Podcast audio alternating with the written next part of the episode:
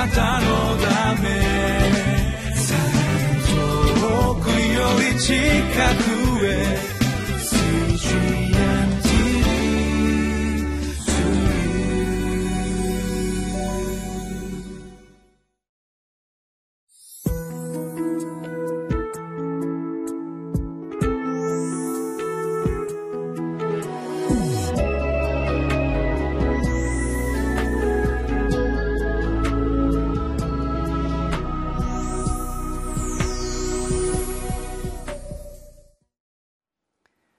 11月2日の QT をお届けします。インマヌエル堺キリスト教会の津田聡樹と申します。この時期はようやく涼しくなってきたなと喜ぶ地域の人とそれからもう冬の本番だ急いで冬支度をしなければという人もいらっしゃるでしょう。教会の中にも同じ地域で住んでそして同じように同じ教会生活を守っている中でも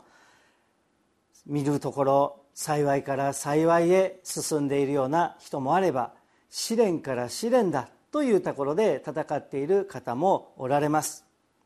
人と比べてばかりいるとつまずきます。争いや分裂の種にもなり得ます。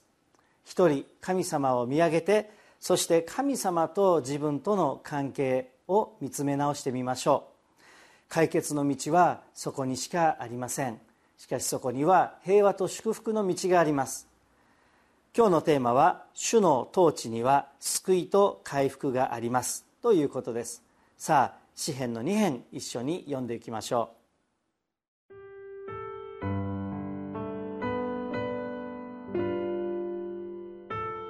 詩編2編1節から12節。なぜ国々は騒ぎ立ち国民は虚しくつぶやくのか。地の王たちは立ち構え、治める者たちは愛ともに集まり、主と主に油を注がれた者とに逆らう。さあ、彼らの枷を打ち砕き、彼らの綱を解き捨てよう。天の御座についている方は笑い、主はその者どもをあざけられる。ここに主は怒りを持って彼らに告げ、燃える怒りで彼らを恐れおののかせる。しかし私は私の王を立てた。私の聖なる山シオンに。私は主の定めについて語ろう。主は私に言われた。あなたは私の子。今日私があなたを産んだ。私に求めよ。私は国々をあなたへの譲りとして与え、地をその果て果てまであなたの所有として与える。あなたは鉄の杖で彼らを打ち砕き、焼き物の器のように粉々にする。それゆえ、今、王たちを悟れ。地の裁き深さたちを慎め。恐れつつ主に仕えよ。おののきつつ喜べ。巫女に口づけせよ。主が怒り、お前たちが道で滅びないために。怒りは今にも燃えようとしている。幸いなことよ。すべて主に身を避ける人は。えー、詩篇を読み学んでいますけれどもこの長い詩篇の中にはメシア詩と呼ばれる詩がいくつかございます。旧約聖書のすべてはイエス・キリストを指し示すというのはその通りではありますけれどもその中に特にイエス様の地上の生涯の中で実現したとかあるいはその生涯の出来事が描写されたりしているところあるいは福音書やイエス様ご自身の言葉の中に直接引用されているようなところもございます。詩篇の中でも顕著にイエス・キリストの生涯とつながるものをメシア詩と呼ぶことがございます。例えばこの詩篇の2編でも1節から3節の姿。主と主に油注がれた者たちとに逆らうために地上の権力者たちが手を結んでそして彼を捕らえてしまえという相談が出てきますがこれは十字架の直前にそれまで仲の悪かったローマの提督ピラトとそれからイスラエル王と呼ばれていたヘロデ王が手を組んでその日以来仲良くなったということが記されていますがこれは詩篇の2編が描写している予言しているところだとも言われております。十字架の時だけではなく歴史の中では何度も世の権力者たちが心を合わせ手を合わせて主とその道に逆らってきました。教会を亡き者にしようという迫害があったり聖書をこの世界から抹殺してしまえというような動きもありました。そしてそれは今も続いています。いろんな国で聖書があるいは福音を伝えること自体が禁じられたりあるいは厳しい罰を受けたり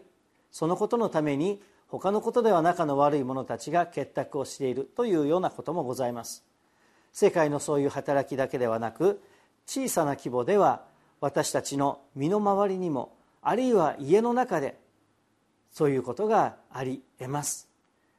高校時代の後輩が教会に来てイエス様を信じてクリスチャンになりました。しかしその後輩は両親からあるいは家族中から信仰を反対され聖書を見つけられると窓の外に放り投げられてしまう。彼は泣きながらその聖書を拾い上げて大事にしまう。見つかると捨てられてしまうからということで教会にその聖書を置かしてください。ということで。そして家の人の目を盗んで教会にやってくる。そんな戦いをした人がありました。お父さんががんになって亡くなる直前に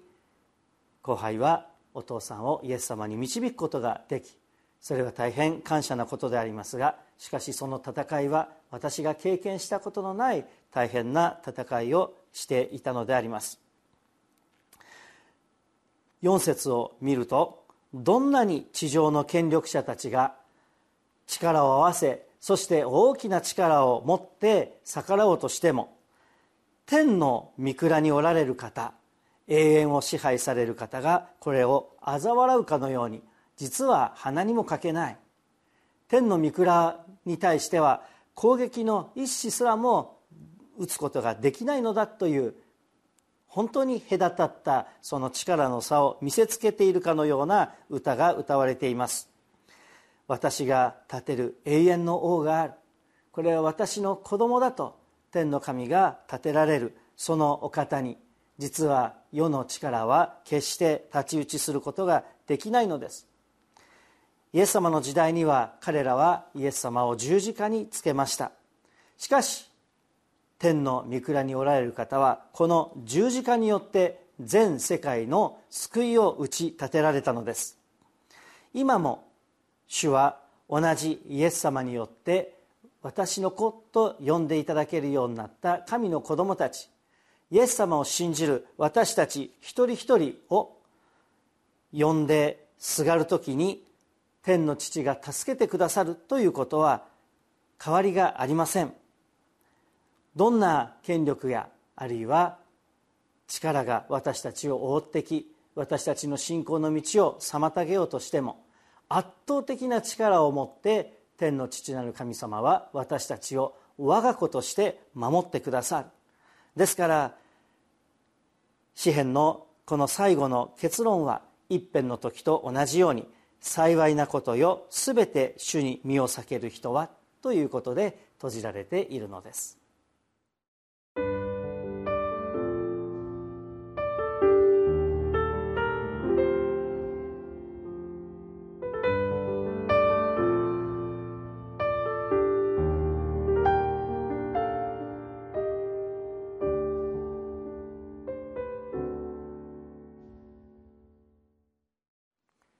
世の権力者たち支配者たちまた止める人たちこの世界を牛耳っているような一握りの人たちがいたとしても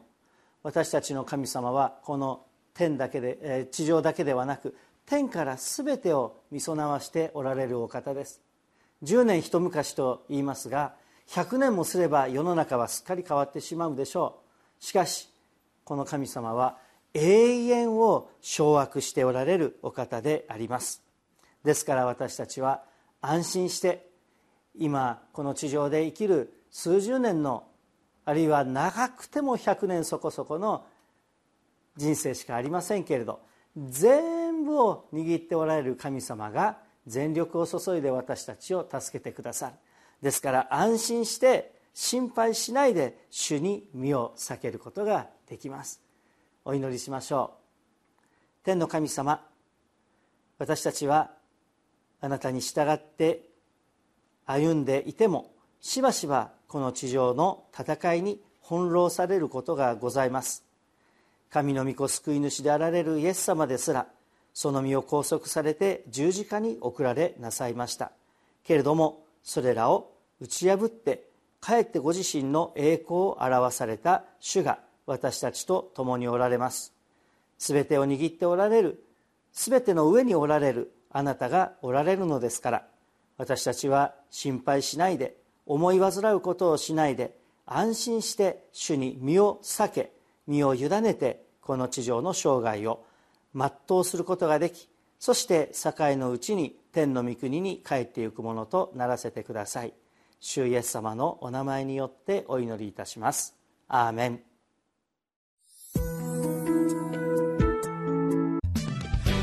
たのため遠くより近く